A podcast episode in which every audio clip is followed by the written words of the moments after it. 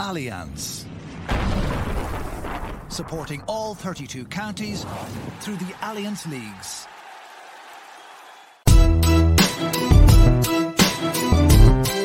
A, a grain of rice, a, a grain of rice is what you tip the scale. Just remember that, lads. There's a small bit of a needle there. Come on, Mayo, you've got to get Andy Moran into the game. Listen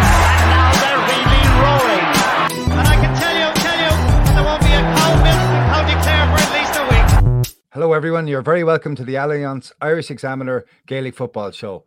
My name is Paul Rouse, and I'm joined by the former Armagh footballer Oisin McConville and by Colm Boyle, the former Mayo footballer. We will be talking about the decline of Dublin, and we will look at football across all four divisions. We will also look at next weekend's All Ireland Club final between Kilcoo and Kilmacud Crokes. But the only place to start is deep into the second half of Armagh Tyrone at the Gaelic grounds down against the fence. We, and we have an actual eyewitness. Oisin, tell us everything and leave nothing out. I was, um, if you see what the row happened, I was standing at the fence at the top end. That's the only disappointing thing was that I wasn't down stuck at the other side. You saw nothing. Oh, did I see nothing? I, I sort of had a fair idea what was going on. Uh, from our vantage point, when we got into the ground, Paul, when we got to the ground, uh, we had a queue to get in, and then eventually we were lucky just to get the position we got to because it was absolutely wedged in the athletic grounds yesterday. The atmosphere was, it was intense. It was like, um, it was like some of the most intense championship matches I've ever been involved in, uh, even as a player. Um, there was a real buzz around the place. Uh, there was good. It was good band. There was good banter floating about. Uh, there was the usual uh, witty remark from the crowd and all that sort of thing. Um, it was played at uh, a high tempo, but no real niggle in it for the first fifteen or twenty minutes, and then it sort of started, and there was niggle everywhere. Um, there was some of the some stuff went off went on off the ball that uh, wasn't picked up by officials, and uh, if it had been, would have been a few more, would have been a few more uh, marching off to the sideline. Um, the row itself, um, whereas I know the lads described it last night as not much to see here and handbags and all that sort of thing. I just don't like this element where you know you grab somebody with a neck where they're not you know, one hundred percent know what's happening and drag them to the ground. Um, plus, there's a there's a, a concrete step which sort of runs around the, which ru- runs around the pitch, so that probably makes it even more dangerous. But um, I think that Tyrone don't like being beat like any uh, champions, but I think Armagh brought something yesterday that they hadn't brought in a while. Um, and the thing I liked about it was when it did, when it did hit the fan, uh, no Armagh player back down, and uh, I think that's what happened in the corner. And I thought Armagh, to be honest, showed great resolve, uh, restraint even, in the fact that you know they, they didn't get they were standing up for themselves, but they didn't get ultimately involved. Um, I think David Gough sent out a message yesterday for not just for what happened during that game, but for for referees and for how to treat these things. Um, uh, for every for every referee going forward. Uh, But Armagh did get involved because the Tyrone lads weren't wrestling each other. Uh, I didn't say we didn't get involved, but we did show great restraint. It would have been very easy for that to end up in a full, full blown melee. And uh, I think it was down to the Armagh players that that didn't happen. That's that's being one hundred percent honest with you. Um, as I say, some of the stuff that went on off the ball should have been picked up on earlier, and we mightn't have got to the stage where we got to. You know? But look at it, I, I, it. It was it was an unbelievable win for for Armagh. The football they played for thirty five minutes was phenomenal. No other no other way to describe it. Um, there's there's uh, there's definitely a lot of things that has happened in the first two games. The thing I like about about what has happened in the first two games, and you can come back to me on the on the row in a second, but the thing I like about the first two games is we played against Dublin and we played in a certain way. Um, and then we played against Tyrone and we were able to adapt our style and play in a different way. I understand exactly, and I would agree with what Eamon Fitzmaurice said last night about conditioning and all those things. I think te- teams will catch up and they'll be in better nick. And I think Tyrone are a good bit off where they probably want to be or where they need to be. Um, but um, it's very encouraging from an Armagh point of view. I thought the athleticism and uh, all that, but I thought the decision making was was it was a hundred times better than it was this time last year, and uh, I think that's all you can expect. What do you put that down to? Uh, I just think they've worked intently um, on doing that. I mean, I know they're back in the field a, a long time, and I think they've knuckled down and they've they've basically looked at what happened last year against Monaghan, and they've gone about trying to rectify all those things. I think we don't look as exposed uh, defensively.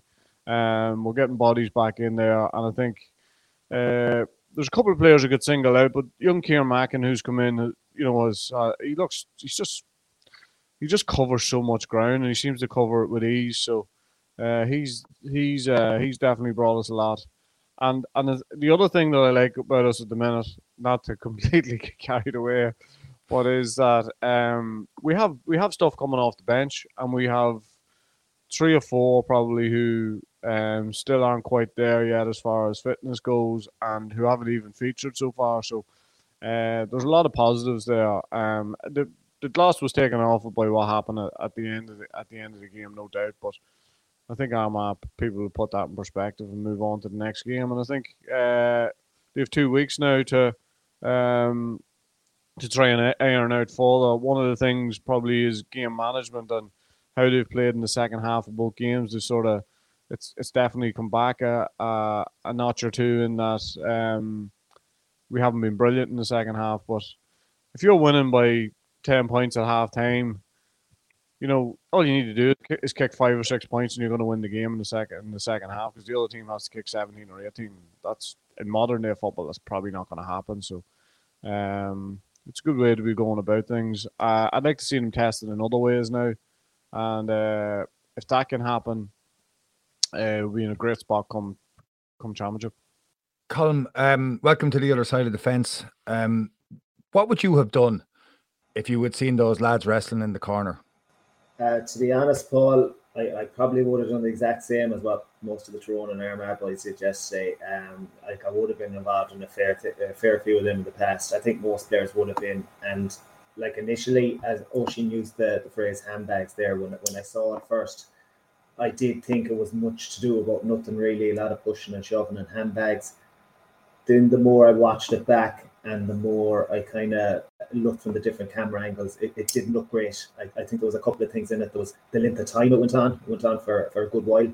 And, and also where it was on the pitch, so it was very close to the, the proximity of the of the edge of the of the stand or the, the back terrace, and you could see like they were up against the board and, and there was a load of kids there, and I know that didn't have, that didn't have any impact on David Gough's um, decisions, uh, but it just it didn't look good.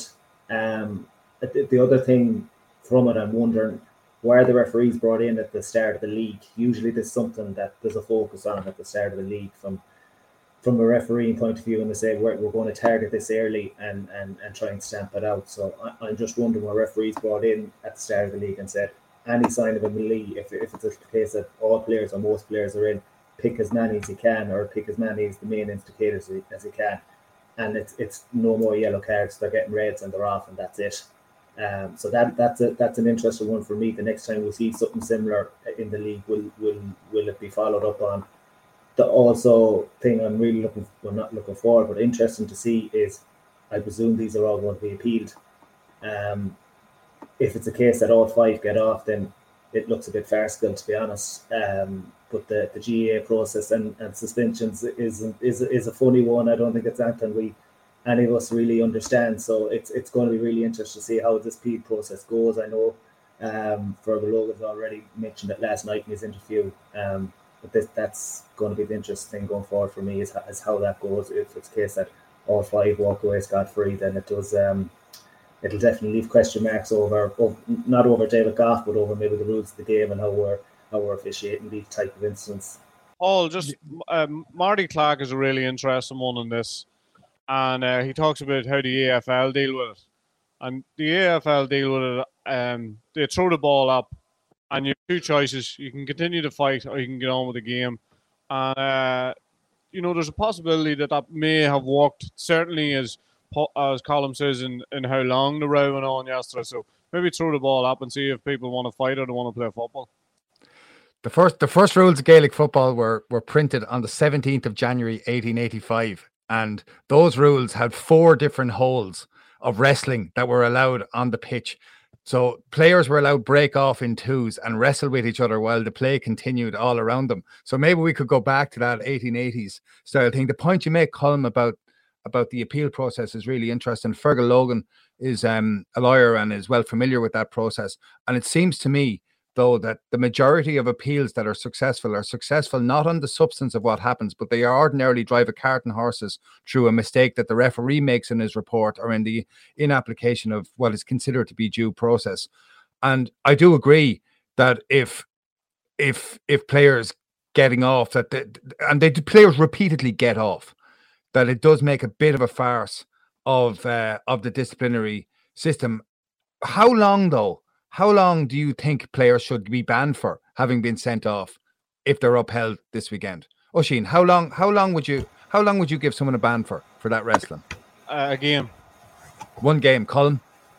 Yeah, I probably agree with that. To be honest, yeah, I think a game is, is sufficient. Yeah, I think I think it's interesting that you know if the GA back up the referee now, and you know they say, listen, lads, you know this wrestling, grabbing somebody in the neck and, and pulling them to the ground, it's just not acceptable anymore.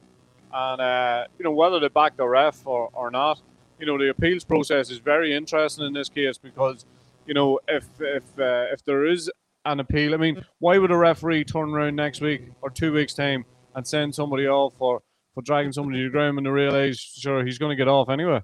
So I think this is an interesting one as far as, you know, whether they back David Gough up and uh, and whether they see this thing through. They've looked at it in the A now to send five players off. I mean, there's no bigger statement than watching four lads all trundle off together. You know, four Tyrone lads. So they've made a statement and they just need to back it up now. And I think if they do, we could draw a line in it. We're good. Sorry, Paul. I just find point at the wrestling thing, Paul. Like Oisín, you've probably been in that scenario where it starts and it's literally a case where you can't be seen to stop. You know, it just keeps going. You get into a wrestling match, and it's it's much to do about nothing. But it's it's nearly a case that if if you're seen to back out in it or if your team is seen to getting bullied, that it's a it's probably a macho thing as much as anything, and it just keeps going on and going on and going on. And I think that's pretty much what happened yesterday. It just spiraled out of control, really, but started from from much to do about nothing. Yeah, usually it was like that has happened to me a couple of times. Calling cornerbacks, um, usually having a go at me. Uh, and that's usually the way it happens. Defenders having a go at the corner forward. Who minded the kids when you fainted during the row yesterday, Oisín? that's the big question. I had um, two. I had two. I had two boys with me. One was absolutely disgusted, and the other one wanted stuck in the middle of it. So, uh, one's a back, one's a forward, is it? I don't know what side of the family they come from.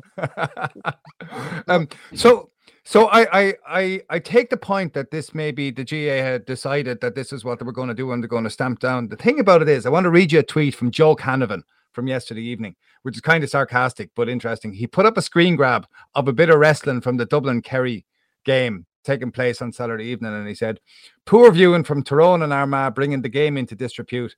Typical Northerners trying to ruin the beautiful game. Wouldn't see it anywhere else." And there's this screen grab of Dublin Kerry wrestling.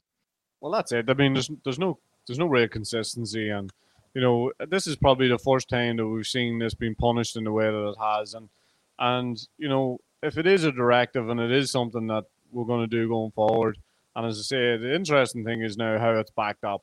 You know how that decision is backed up, how it's viewed by Croke Park, um, and uh, the next the next week is, is is a very interesting week because I mean if it's not backed up, it almost like it's carte blanche to go and do it again. Colm, what did you think of Dublin on on Saturday evening against Kerry? I, I don't think they were as bad as what people made out, in the, especially in the first half. I, I, thought they started the game quite well against the Breeze, and it, it, was tit for tat very early on, first 15, 20 minutes.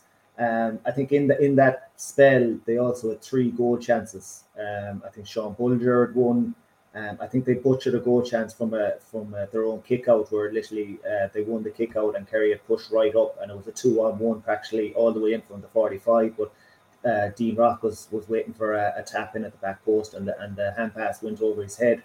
And then obviously you get the disallowed goal on top of it. Um, so that's three goal chances. Like if one of them stands or, one, or two of them go in, you could have been looking at a completely different halftime score. Um, in saying that, then Kerry obviously that 15 minute spell, and I suppose they scored whatever it was, one eight, one nine in that in that spell. That's typically what Dublin would have done to teams over the years, and they would have done it to us many times, and, and obviously other teams as well, where literally they just hit you, they get in top, and with that momentum, they just steamroll you for 15 minutes, and the game is nearly dead, or it's so hard to get back. Um, so I would I would take that consideration that I don't think they were as bad as what people made out, um, especially in the first half. The second half was a non-event really, and that was kind of the most disappointing thing from a viewer's point of view. Um, I was really looking forward to that game all week, um, especially having played Saturday night games in Tralee. Uh, the atmosphere is absolutely brilliant, and if you get a good game, it, it, it place is really hopping. And I was expecting that Saturday night. Obviously, the weather was was far from ideal, um, but I think I, I wouldn't be reading a whole pile into it. And I know people are talking about the Dublin players that were playing compared to what what they're missing. And when you go through it, like it's probably four or six starters from the from the backs. If you ha- if you have everyone fit with Cooper, McCarthy, Murchan, and um, Fitzsimons probably. Fitzsimons, yeah. So like you, you go through that, and then you go into the forward and O'Callaghan, Cormac Costello, and and and Paddy Small. Um, look, realistically, they're probably going to have them boys or most them boys come championship, and you're looking at a different team. But I think we all thought this conveyor belt of Dublin players was never going to stop three or four years ago. And I think we see from the boys that played uh, over the first two league games that that conveyor belt definitely isn't there. So even when they do get all their boys back, they're not going to have the strong bench that they, they once had, that were they four, five, six players coming off doing serious damage. I think that's that's fairly evident from what we've seen so far. But I certainly wouldn't be writing them off. The, the one thing I would say about it was the if I was Dessie Farrell, what I'd be really disappointed for was the team effort really in the second half that they put in. You know, they, they had a strong breeze behind their back, but they never really looked like they were going to have a proper go at Kerry. Um, and Kerry were so comfortable there in the second half. Like I said, it was it was a really non-event. What did you think of Dublin, Oisín? Uh, I suppose the thing I continue to be disappointed is just the organisation. Nothing really seemed to have dramatically changed from last week they definitely look better in the first uh, 15, 20 minutes. There's no doubt about that. Um, but they still were exposed at the back. Um, so, I mean, that's going to take a little bit of joined up thinking. I mean, that's uh, for me, that's not just an individual thing. Um, I just think, as I say, their, their structure is just not what it needs to be. And I think leaving lads out uh, out to dry in the modern game against a Clifford or somebody like that is, is like it's very unforgiving. And, and the thing about um, you know, Davy Byrne and these lads is they are they're good, they are good proper one on one defenders, but like you can't they, there's nobody leaving that much space anymore for for somebody to operate in and you know, it's just going to take a little bit of, as I say, of, of joined up thinking. I think Brian Fenton, you know, is trying to, he's trying to, he's getting caught between two stools. He's trying to, you know, um, have an influence going forward because you realise they're probably a bit late up there, and he's trying to get back in. He's trying to and and really effectively, he's not doing any of the stuff that he needs to do. Um, I, one of the things that that uh, one of the things things on Dublin is that the, Dublin have always prided themselves on since I, I think probably since they played Derry in the league final, and I'm going back to you know, 11 or uh, 12, 2011, 2012. And I think that's the day they sort of became stubborn. And they've prided themselves ever since on, on being difficult to break down, but still being able to impose their own game. And now they're not imposing their own game, and they're not really that difficult to break down. I think that combination really hurts you, and that's where you know you start to hemorrhage scores. And when they're hemorrhaging scores, every time they go up the pitch, they're looking for a goal, they're looking for something, you know, really good to happen. And then they need to hammer the opposition's kickouts. Three elements that they really haven't been able to master so far. Uh, that's not saying that that won't improve, but there's a lot of training ground work and coaching work that needs to be done in order to make that happen. And uh, obviously, you know, I, it'd be silly to say they're running out of time, but you want to be practicing that in competitive games. So by the time, like two weeks gives you a good bit of time to get some serious work done. So there's three elements that they need to work on straight away. And if they come back in two weeks and they've worked on them, you know, they can be they can be a, much improved team. They just need to keep improving and and stop leaving their defenders hanging out to dry the way they have done. That's okay once or twice in each half or something like that. But for it to continue to happen, I mean, you know, defenders lose confidence as a result of it, and and uh, as I say, you know, Dublin these Dublin teams are used to winning. They're used to bossing games. They're used to controlling games. That when you when you're hemorrhaging scores like that, it doesn't give you the opportunity to do that, and and uh, that's not sitting well with them at all. I think there's three three basic aspects to it. I think the work rate is not what it was. I don't think the chasing and the yep. tackling and the and that savage hunger to win breaks is is what it was. I agree. I agree on the structure, but I think part of the structure is a failure to find someone to play midfield with Brian Fenton, and that workhorse that's needed in there has not been um, replaced. But the third thing can be fixed in time, and that is that butchered goal chance. And it was Lorcan O'Dell who came through with the ball. Now, Lorcan O'Dell is an excellent footballer, but he's in his first couple of weeks playing senior football for Dublin. In in a year's time or in two years' time, he will either take that ball on for to pretend to slip it and stick it in the net, or he'll give Dean Rock a perfect pass for a tap in. But that takes time. Oisín, it's going to take Dublin time, Dublin players time to adapt to intercounty football. It is, it is Paul. Uh, but I suppose like the, the one thing you would expect is you know execution of simple things. Um, but again, you know that's okay saying that it's you know it's a lot more difficult doing it in real time. But there's there's a couple of there's a couple of uh, of those players who, um, even though to us, you know, they're largely inexperienced, we haven't seen that much of them they're very experienced in a Dublin jersey, you know, as far as you know underage football, and you know they've obviously you know they play a huge part what they do for their clubs and stuff. So um, it shouldn't be as big a problem as it seems to be. But um, the thing about the thing about Dublin and the new players is that new players in the past have come into a team with maybe 12 or 13 regulars these new players are coming in, and maybe there's five, six, you know, seven players who, you know, are are established and you can trust and trust each other. Um, and these lads are coming in, and there's a lot of new players all bunched together, and as a result of that, it just leaves things really difficult for them. And Kerry, you um, did you write off Kerry before the league, or did you say you said they'd win the league? Yeah. Have you changed your mind about the championship and their capacity to win the championship? I'd like to still talk about the league, Paul, and uh, I'm afraid of being about the fact that uh, Kerry look as if they'll probably win the league, but nothing's changed as far as as uh, as Kerry's concerned. I'll start judging Kerry, Paul, when they, you know when they play Monaghan, they play Armagh, they play Tyrone, they play teams that are going to make it very very difficult for Clifford to to um, show his wares the way he did the other night. And what a what a you know that's special for anybody who for any young lad there like and looking on at David Clifford and what he can do is is absolutely exceptional. I'll take you back a week. Uh, Kildare shut him down for 35 minutes. Tyrone will try and do the same. Armagh will try and do the same. Monaghan will try and do the same. You know, so uh, I think I know where you're going with this. Um, you're trying to set me up for, for later in the year whenever, you know, Kerry possibly win the Sam Maguire. But um, as far as the league goes, I knew Kerry would hit the ground running. I knew they would uh, be very, very difficult to master, especially down there. Um, but there's still a lot of tests for, for Kerry. They're, they're not the finished article. I think the two boys in the middle of the field helped them in a, in a huge way the other night. Um, so, yeah, so I'll stick to my prediction that they'll win the league. and and uh, we'll just we'll just wait and see what happens in the championship. But this championship was no foregone conclusion.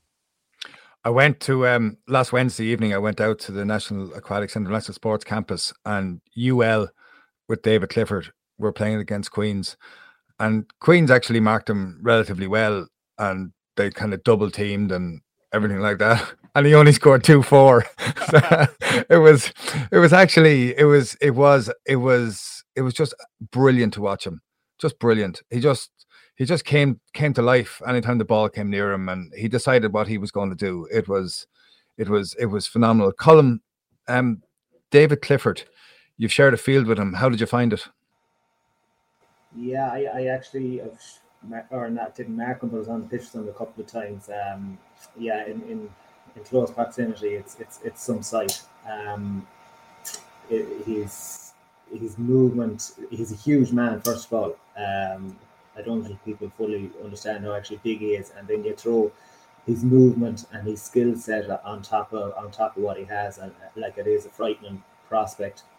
Um, that going back to Saturday night, that line ball that Kerry had, I could literally see the space. I think it was Lee Gannon that was marking at the time. He was on top of the D with them in a one on one, and literally from my couch, I could literally feel the fear of, of Lee Gannon because he was literally helpless. But Clifford's movement was was unbelievable for that goal because as the ball has been kicked, he's he's actually a couple of yards away from Gannon, and he actually run towards him.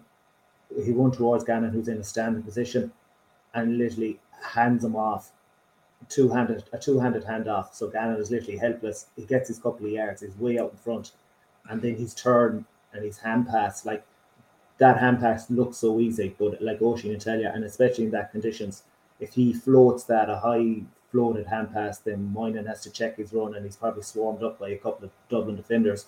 But he bounces it into the ground. Moynihan doesn't have to really check his run and the goal chance is still on. And that that's the difference you're talking about between really top, top quality um, inside forwards. We, when you were playing against Dublin and Kerry or the various teams you played against, who do you think is the best footballer you played against? Who's the best forward you played against? It, look, it's a, it's a tricky one. Obviously, you'd be going into that you'd be going into the Dublin boys, obviously, um, for a lot of us, um, Keir Kinney and, and Con O'Callaghan, and look at Diarmuid Connolly in the top of his game was probably, you know, up there, was probably the best best I've played against. Definitely, um, he was again no more than Clifford, just a, a huge man, uh, physically man, and, and obviously he he massive battles with Lee over the years, um, but he was obviously he was obviously a huge a huge player for them. Um, you could literally go to any any of the Dublin players, and then obviously you're, you're talking about Kerry and, and Clifford. Um, for, for me personally, actually, I think one of the one of the best players I actually physically or marked was probably Paddy Kelly of Cork. Uh, it's going probably back early into the into the decade, but um, he, I marked him a league final in 2012, and it always stuck out. His movement was just something I hadn't seen before, and he's literally his athleticism, and it was a real eye opener for me um, in, in, general. Uh, but he, he was a brilliant footballer. I'm sure anyone, anyone that's marked him or anyone in Cork will, will, will tell you that and back that up definitely. Your training Colm, uh, just to prepare yourself for, for these forwards. Who would you like to pick up? Who who did you like to pick up in, in training, like Moran or Cillian or uh, it's a funny one. I probably wouldn't have picked them boys up a lot. I would have been out in the half back line a, a bit more, but they, would all been like Kevin McLoughlin was a nightmare just a, a, nightmare because he was so quick and his feet like I've never seen a sidestep like him. He literally just shows the ball and he's gone. A jink at the feet and he just you're still standing and he's gone five yards past you. So he was really tough. Um, I probably like the more kind of physical style player, the more player who nearly wanted a bit of combat and would be contesting kickouts and looking for kickouts and, and, and that kind of that type of player. Um, you know yourself, Oisin, anyone with speed, well, definitely as a back, anyone with speed, you don't want to be going near. So the small and nippy corner forwards or, or Darran O'Sullivan or someone like that, where you know if they get the yards or if they're coming on to a, a, ball off a full forward or something like that, and you know that the yard yeah, and they're gone. Like that's that's the nightmare scenario really as a, as a defender and definitely as a halfback. Do you have any relationship with any of those players you played against? As in, would I be in contact? Yeah. No, no, generally not. Um, like in, fairness, a couple of boys, uh, the Dublin boys, actually contacted me around the time of retirement, uh, which was which was good of them. But in, in generally, no. And but like I would have between playing international rules and, and all star trips. Um, obviously, you'd be it was good to get chatting to lads from, from different counties, lads who you're used to really going to combat against more more than Anton. Um, but it was good in that setting to kind of be a bit more relaxed around them, have a chat and have, have a bit of crack and a few nights out and stuff. But in general, no, I wouldn't have I wouldn't have um, any real contact or any real relationships from from anyone from other counties. And the lads you played with, Oh yeah, definitely. I'd be in contact. The, the boys that's that's still playing at the minute, I'm generally since I've retired, I haven't really been in contact with them because I, I don't really want to be talking. I find if I if I if I'm getting in contact with them, we'll we'll inevitably end up talking about what's happened with Mayo and you know um, who's going well and who's injured and whatnot. So I'm, I'm trying not to to be in contact with them boys, not not just yet, but yeah, I'd say the likes of Andy and Andy Moran and obviously and, and a few boys like that. Yeah, I will be I will be in contact with definitely. Yeah. We will be talking about what Andy Moran has done with Leitrim and their great win the weekend in in a few minutes. But I want to finish out Division One first of all. Uh, I have a couple of Kildare friends, and they were giving me a lot of stick last week about not mentioning Kildare enough last week that we just talked about Kerry. And in fairness, they were actually right. I didn't tell them that at the time, but they were actually right. We probably didn't talk enough about Kildare. Uh, and they did play very well against Kerry. They didn't quite back it up though against Donegal. They they they they were game and they stayed at it well to the end. But Oisín, how do you how do you see Kildare? Yeah, I think I think that's part that was part of. Uh, coming back to Division One, a real good feel good factor. Pack Newbridge, uh, you know, like, players are really going to respond to that. I think the tricky one is, you know, when you head up to Donegal, you know, you've got the um, you've got the one of the things that, that they will have realized last week is that Kerry would have let them, in many respects, play a bit of football, and it would have let you know the uh, Jimmy Hyland and Flynn and a few boys. They would have let them express themselves in a way that opportunity to express themselves was few and far between yesterday. It's a completely different style of football in that you know, as a forward, for example, just concentrating on forwards for a second. I thought I thought some of the forwards forward players really poor yesterday. Um, but I, I, as a forward, you know, against Kerry, you might get you might get 10, 12 opportunities. Against Donegal up there, you might get four, you might get five. And it's whenever you do that and you're trying to force things and make things happen, um, and they're not quite happening, it gets very frustrating. And then what do you do as a result of that? Do you try the easy thing the next time? No, you try even harder to do something special. So uh, I think there's just a bit of a learning curve. Um, you know, it's a bit of a shock to the system going up there and playing against the system that Donegal played yesterday. They've really, they really are a team who are battening down the hatches. Really, really, really going back to you know what made them what they were. Um, they don't quite have the players to do it in the same manner that they did it. They're not quite as stingy defensively the way they give you opportunities. Um, but certainly there was a real change, I thought, yesterday, um, just in the way they went about it. So I think uh, put those things together. I think yesterday was a difficult game for Kildare. I think um, they'll have they'll have better opportunities, as I say, to express themselves, but um, they didn't quite back up uh, last week. Um, they didn't quite bring the intensity that they brought last week. They weren't a million miles away. We were talking little small margins, but um, I thought last week second half performance was exceptional, and I think they'll need to bring that every day. Uh, unfortunately, in order to even stay in this division. Colm, what's it like to play against the style of football that Donegal play? It's different. Um, definitely, the, especially the way they move the ball, so they can be quite slow to move the ball. And so, as a defender, you probably do have time to, to get set up um, and get bodies back, or, or do or do whatever the game plan is. But they they generally don't look for that initial kick pass down the line to a half forward run onto it, and then a, a ball inside straight away. It's generally most of the defenders tend to carry the ball out, and it can be slow and methodical um, I suppose the thing uh, when you're playing against them, especially when you're attacking, is you, you have to be patient because they do tend to get the bodies in there. As Oisín says, it's um, it's different than playing the likes of a Kerry and the likes of a Dublin, maybe, where there is a bit space, a, a bit more space, and, and, both teams are kicking the ball a bit more. Donegal will generally let you work the ball out to a certain extent. They might let you bring it up to the 45 or even up to the halfway, and then they're, they're set up and they have their bodies there and nearly two lines or three lines of four, and they're they're ready to to put the press on them then. But it is frustrating. I think the key.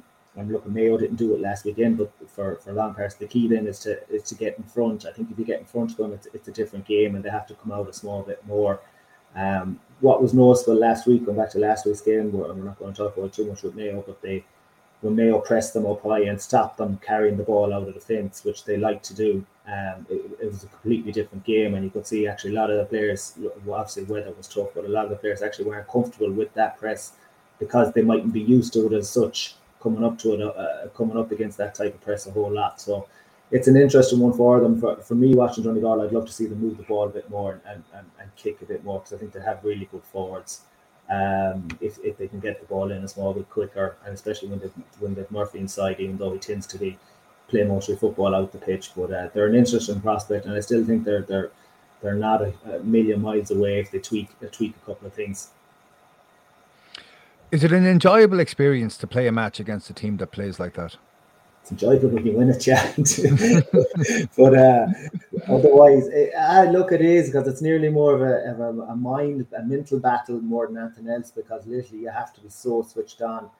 Because when, especially a team like Donegal over the years, when they do attack, literally there's runners coming from everywhere, and you, you have halfbacks, you have cornerbacks ghosting in around the back, and literally if one person switches off, it's going to be a goal chance, and if that goal goes in, it could be the difference between winning and losing the game. So I look it, it is enjoyable. It's different. It's it's not everyone's cup of tea, and even watching them watching them type of games now, they're not they're not brilliant to watch or anything, but to, to play in their um yeah, they're good. They're good. They're physical. They're they're different. It can be a bit slower, right, and it can be a bit more over and back the pitch. And as a defender, or say if you're playing centre back in that scenario, you're just trying to make sure that you're well set up because you know they're just waiting for you to turn over the ball. So you need to have you don't want all your team gone inside their 45, a turnover, and they're back down the pitch and they've runners going from everywhere. So you're you're trying to really organize that and be con- uh, concentrated on you know everyone hasn't got sucked up the pitch and literally one kick pass and they're a, one on one inside or they're just runners going from everywhere. Oisín, when when Cross played club football, it probably happened more to you that teams played really defensively against you. How how did you seek to go about breaking down defenses who were who were really defensive? were really kind of brought a lot of numbers back. Uh, we used to try and be as direct as possible. We suppose we were uh, largely a kicking team anyway, so uh, we used to try and you know uh, try and get to the middle of the field and then pull it directly into the forward lane. Uh, we had, I suppose, one thing we had at that stage was we had serious ball winners. Uh, so we would fancy ourselves with the ball in the full forward. Um, and and I suppose the thing about uh, playing against defensive teams is that uh, sort of touched on it. You have to sort out your mindset almost a week before you go into that game. Do you know what I mean? Because like I, I, I literally remember playing games and uh, a number of games where I might have 20 shots, I might have 20 opportunities, I could have more. And then you play against a defensive team and you've got six or seven, eight, maybe it's halved and uh, you're trying to make the most of those opportunities, and you realize that how important it is to take the right option. Now, if you can imagine that's one that I played, that is completely magnified now. I mean, that is you know those numbers and and how you use that ball. And anybody who was in the athletic grounds yesterday will realize how important it is to use uh, the ball in a constructive way, not give the ball away. Um, it's almost like this is what I felt yesterday. On both teams, it was almost like there was two or three players who are allowed to think outside the box a little bit or, or play off the cuff a little bit, and everybody else was sort of conforming to uh, what they were told or, or that. And I think there's there's players on the pitch who aren't really that afraid of giving the ball away. Um, and I think you know when those players are on the ball uh, there's a sense of anticipation in that something's going to happen, but otherwise, um, it's about taking the right option and taking the right option all the time. So uh, it's a little bit different now. I think it's, as I say, it's more, it's more, um, there's more of a microscope on you giving the ball away. Even just you know when you're in those games and you give the ball away and you the first thing you hear is the crowd and what they think of it. And I think that's that's a that's a huge thing, you know, playing on players' mind. But I think there it almost seemed yesterday there was a couple of players in either team who were allowed to think outside the box and and and the rest everybody else was more or less conforming and they did that pretty well. It's really interesting to be to be in a crowd when a team has the ball and they're trying to be patient and work it through. I was watching Offaly against Derry yesterday, and Derry were 10 or 10 or 12, 13 points up in the second half, having played with the wind. And they were really well organized, really well set up. And Offaly lads had the ball, and the crowd were running, people in the crowd roaring at them to launch it in. And I was thinking, who to, to where? Like the Derry players all around the place. Just it's very hard, I think, to, to your instinct is to move it quickly. Your Yeah, instinct no, is to try and be progressive. uh, there's uh, there's a boy behind me, and he continued to shout, "Ah, Jesus Christ! Don't be going backwards." Uh, and I was thinking, there's nowhere else to go right now. Nowhere else to go. Some But, uh, some people just don't have the patience that, that others have. Colm Mayo have had a good start to the league in three points from two games, two two two really tricky games. But they've lost two players, it looks like, to very significant injuries, Tommy Conroy and Eoghan McLaughlin. And it's it's very hard on both of those players. And Eoghan McLaughlin to come back from last year's injury. And it looks like, I mean, we, we await news of what ex- exactly it is and we wish everyone well, but it looks significant. That, that's a that's a serious law. Both of those players would be a serious loss to Mayo. Yeah, firstly, I know obviously we're, we're hoping at the minute that, that it's not too bad. Um, you know, if, if it is bad, it's, you know, you put that on top of Tommy's last during the week, and it's uh, just for thinking further down the line when you're looking for real strength and depth in, in your panel, like it is, it, it is two big players gone. If, if, if that's the case, hopefully, it's, as it's, like I said, hopefully that's not the case with Eoghan just yet. Um, you know, kind of after the Donegal game, we're kind of thinking like Jason Doherty is back. You know, he's, he, he's brilliant to see him back. Brendan Harrison has obviously started the last two games, and he's had really difficult years as well. So them two boys, getting them two boys back after the last couple of years they've had, was was such a boost to everyone in the county. And then hopefully Cillian's going to be back in the next few weeks, and Oisín Mullins, obviously the news that he was staying um, in the last couple of weeks was was again a huge boost for for everyone in the county. So to get these two blows now. I, it is it, look at it's more it's for the two boys themselves more than anything it's it's it's a huge huge um loss if like I said with Eoghan we're kind of we're still hoping but um it's it's it's it, like for further down the line we're, we're hoping that it won't it won't come back to haunt us but it's uh, I know them boys in that dressing room and literally we're they're so used to boys dropping over the years with injuries and it's literally a case that you just move on you know the next Next man up. yeah, next man up, and James Horan the lads would expect the same from whoever it is that's playing, no matter what, on what any given day. So that's going to be the mindset from them boys. Unfortunately, that's the nature of, of high competitive sport. You just move on, you move on with who you have and who's whoever's fit and where to go. But I think I think in general, James will be happy enough with the with the start in the in the league and the first, you know, when you look at the two games on paper, Donegal and Monaghan, to get three points from that, I think it's he'd be he'd be generally happy, you know, especially Monaghan up in Clones and not having played particularly well last weekend to, to come away with the draw, or maybe possibly an undeserved draw, but they got a draw, they dug it out at the end. And uh, at times, from what I'm hearing and at bits I see, uh, I saw from the game, played really good stuff at times yesterday. So um, yeah, overall, cracking game two weeks to look forward to as well against Dublin and Croke Park. That's uh, you know, that's one definitely. I think most of the country will be watching. You know, for once, kind of the pressure. Will you go to that? Yeah, I, I definitely will. Have that pencil in to go to. Yeah, definitely. It it looks though, if we look forward a little bit in the year, it looks like Galway have improved significantly. How how much would you fear Galway in the Connacht Championship? I think the thing about Galway is well, that Mayo Galway game you're talking about, it's literally I think it's the twentieth of April or twenty second of April. It's the Yes. quarter final, which is so so early. Um, so the loser of that game, like to me, that's a mammoth game. It's the biggest game in the championship early doors. Um, the loser of that game is going to be in a really tough scenario because we're looking at the league at the minute in Division One, and you're probably going into a lot of teams in Division Two. And this, any team can beat anyone.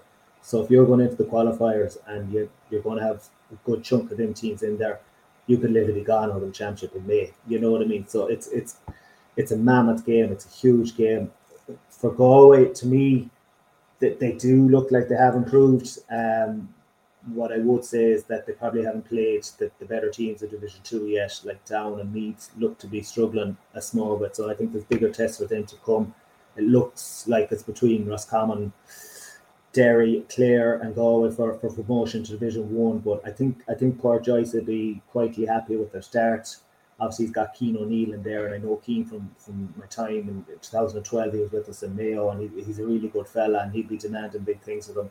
But I've no doubt in the back of Port, Pádraic Joyce's mind and James Horan, while, while all these league games have gone on, they're just their their main focus will be that game in in, the, in, in April against against each other. It's just like I said, it's a huge huge game.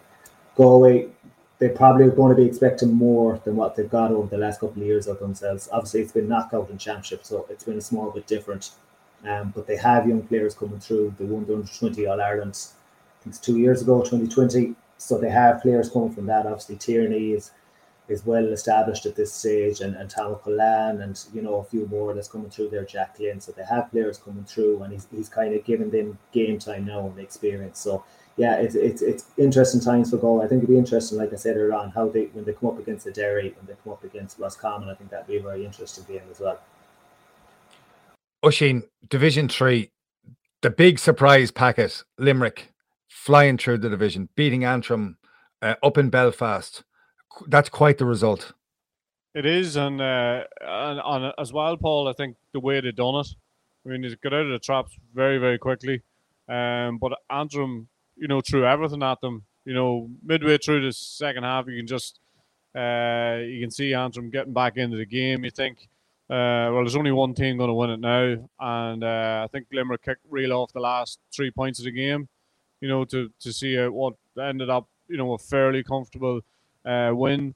Um, I think the, the most impressive thing about them is that, um, again, they, they seem to have a, a, bit of structure. They don't look like a team to me that's going to leak too many goals, and uh, they're, they're, they're, they're functioning they're functioning fairly well. Okay, up front. I think there's there's probably a little bit more work to do, and as far as transition and when they come up against a team like Antrim, because uh, they had a huge amount of possession against Antrim and just probably um, didn't make the most of what they had. It's probably a game they could have won, maybe even a little bit easier. Yeah, I've, I've I saw them playing last year, and I was really impressed with how fit they were. I was really impressed with how organized they were. They were big and raw and really driven, and they just lacked a little bit of polish. And if that can be kind of smoothed out over time, just uh, just skill levels improving, I think there's a serious team um, c- coming there. We cannot leave the National Football League without going to Division Four, and Leitrim going to Thurles and beating Tipperary, who the year before last were Munster senior football champions, and of course Leitrim now managed by Andy Moran and your old teammate Colm. What would Andy Moran bring to Leitrim? Uh, he'll bring energy. I guarantee you that. You can just see anytime you, you hear him speak, it's just it's energy, energy, energy, and that's just the way he is. I'd say from the minute he wakes up to the, the minute he goes to bed. Uh, I, I think he'll bring he, will have them organised. He'll I think he'll get boys wanting to play for Leitrim, and I think that's a big thing for a county like Leitrim, where you mightn't have that in the past, and you might have a lot of boys saying, you know, here, what's the point here? You know what I mean? Especially when you looked at some of the results in the Connacht Championships um, over the years. But I think that's what I think he'll he'll get boys wanting to play for Leitrim, and he'll, he'll bring that energy and he'll bring that enthusiasm as long with Mike and so Mike Solan uh, to them. And I think you've seen that already in the results. Like uh, from what I hear, they've really good couple of challenge games before the start of the league. Um, you know, they lost 12-8 to Cavan last week, but on paper, you know, without knowing much about the game, that's probably a decent result against against Cavan.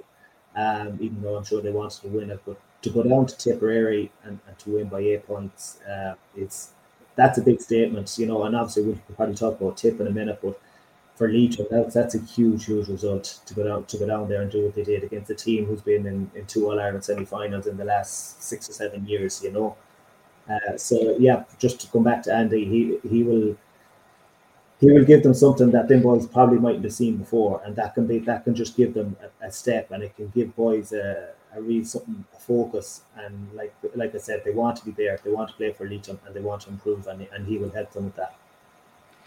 I know Shane it does now look, if we take it that Cavan, they look to be a little class apart in the division so far. It does now look that Leitrim Sligo ultimately is a massive game with Sligo managed by uh, by your old teammate. Yeah, and there's probably not too many who would have tipped Sligo to come out of division football with. yeah, can you think of anyone, Oisin? I think I think 28 points. Um, you know, was very very impressive score. Very very impressive score. Um, I think even last year in, in some of the heavy defeats they took, still I still seen something in Sligo. Uh, the Antrim and Louth games were games realistically that they could have won maybe even well, definitely should have won in down in Antrim. so their team moving in the right direction. Uh, so Sligo and Leitrim will bring on a life of its own, and I think that's what we're looking for from the league. And you look when you have you know a, a, a game like that for both of these teams in order to to progress. But I think you're 100 percent right. I think look, Cavan look a class apart. I don't know what has happened, Carlow. I don't know. I don't. I don't know why they have declined so rapidly in the way that they have. I mean, 28-5 is a shocking result for them. And uh, but but as far as Sligo concerned, uh, brilliant start to the league, and uh, and Leitrim would be very satisfied in the fact that they've got Cavan uh, out of the way, and they'll expect probably to uh, to be very competitive, if not win the rest of their games. I think London is nearly the story of the yeah the nearly so far. But the, I think they got a, the one again yesterday. You know, at two two years not meeting. To be honest, I don't know how to do it over there and how to get boys together. Just with the logistics, everything, and an unbelievable achievement to come back this year, win the first two games in the league. I think up there with uh, definitely Armagh for the for the story of the league so far. Yeah, they're they're they're they're incredible people in London GA, and I I would I'd like to put in beside them though the work that's going on in New York but even in the north of England, like Warwickshire and Lancashire are playing in the National Hurling League. That, that, that is that is only possible because of outstanding dedication from what is usually a small group of volunteers who who who keep that going. And it, it is it's it is a remarkable achievement. And it would be very interesting. It'll be very interesting to see if London can build a little bit on, on, on what they have as people start going back into the place and and and post pandemic, how life in London has changed to facilitate people training will be interesting, interesting to watch. Before we finish, just to talk about the club final um, on the weekend between Kilcoo and Kilmacud Crokes. Oisin, you fancied Kilcoo from a long way out. I actually, I'm on record as saying, uh, I think after a couple of rounds of the down championship, that there's no way they could win a down championship, and they're way back on where they were. uh, I've actually seen a, I've seen a couple of early rounds in the Down Championship as well. Uh, I wasn't that much on it tipped into Newry to watch them, and uh, there, there was one game in particular. Uh, they played Ballyholland and they were absolutely horrendous, but they won by a point. uh, they just, in fairness, they have kept improving since. Um, I think there's a, they have a unique way of playing football. They have a unique way about going how they go about it. Um, it's not for everybody, but they are um, they love it, and I think the the dedication that those players have shown over the last uh, I'd say Paul even ten years, and they've had one mission, and that was to win in All Ireland. Nothing else. They have it written up on the you know in the change rooms from uh, as I say whenever they start to uh, become dominant and down. And I said at one mission, uh, they failed the last time, and you just can't see that will. Somebody's suppressing that will to win anymore. They just they just look like a team who are on a mission and and destined to win a, a an All Ireland. I think they'll find it tricky in Croke Park, uh, and I think Kilmacud are at a massive massive advantage in the fact that they've had a couple of games under the belt there already. Um, but uh, if you were to put me to pin in my collar, I, I would think that Kilcoo just seem to have uh, at this stage just seem to have too much will, and they they will they don't mind how to win the game. Genuinely don't mind how to win the game. So they'll have they'll have the work cut out because they'll ha- they'll have to um. But I, I love that Kilcud Kilmacud um, half back line. Uh, yeah, same here. Yeah, brilliant. Very, very good. I think the the impression that they have left on the championship break through any of the games I've seen through Dublin, uh, uh, the Leinster games, and, and even in the semi final, uh, you know how good they are defensively uh, and how much they give to the team going forward. Bit like a bit like Colm did in his heyday as well, and I think the thing about that is it's trying to suppress that. And I think if there's a team to do that and nullify that, then Kilcoo could be that team and they'll frustrate Kilmacud enough uh, and get enough scores just to get over the line, I think.